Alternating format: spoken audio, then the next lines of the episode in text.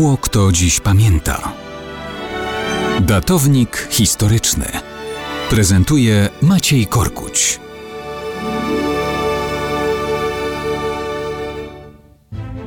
Mało kto dziś pamięta, że pierwszego października tysiąc dziewięćset dwudziestego dziewiątego roku w Związku Sowieckim wprowadzono bolszewicki kalendarz rewolucyjny.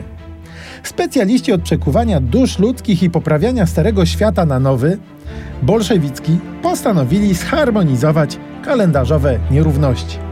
Od tej pory każde kolejne lata nazywano pierwszym, drugim, trzecim, siódmym, dziesiątym rokiem rewolucji socjalistycznej.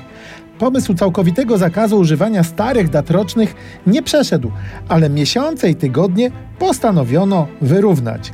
Od tej pory każdy miesiąc miał mieć równo po trzydzieści dni, a każdy tydzień miał liczyć tylko pięć dni. Dzięki temu zlikwidowano chrześcijańskie niedziele, a nawet żydowskie szabasy. Święta były w bolszewickim raju niepotrzebne. No to kiedy był dzień wolny w tygodniu? Otóż nie było go wcale. W państwie komunizmu dni wolne nie były konieczne.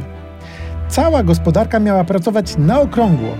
Oczywiście wiadomo było, że robotnik kiedyś odpocząć musi, bo ma być wydajny. Dlatego całe społeczeństwo podzielono na pięć grup, którym przypisano różne kolory. Każdy kolor miał wypoczywać jeden dzień w czasie, kiedy pozostałe cztery piąte społeczeństwa pracowały. O tym, kto się zalicza do której grupy w fabrykach i kopalniach, decydowała państwowa dyrekcja. W ten sposób w Związku Sowieckim pracy się nigdy nie przerywało. Po wyrównaniu miesięcy do trzydziestu dni okazywało się, że w każdym roku zostaje jeszcze pięć dni poza tym kalendarzem. To miały być prawdziwie bolszewickie święta.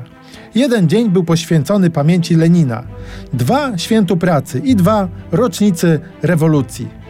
W roku przestępnym pojawiało się dodatkowe święto w dniu, a jakże trzydziestego pierwszego lutego. Bałagan był ogromny, trudno było rodzinie przydzielonej do różnych kolorów wypoczywać kiedykolwiek razem. Realizacja tych dni odpoczynków była więc polem do ogromnych nadużyć. No i szybko się okazało, że to nie działa. Już w tysiąc dziewięćset trzydziestym pierwszym roku sześć tygodni po pięć dni w miesiącu zamieniono na pięć tygodni po sześć dni. A po kolejnych dziewięciu latach eksperymentów przywrócono w kalendarzu europejską normalność. W kalendarzu, poza kalendarzem, niekoniecznie.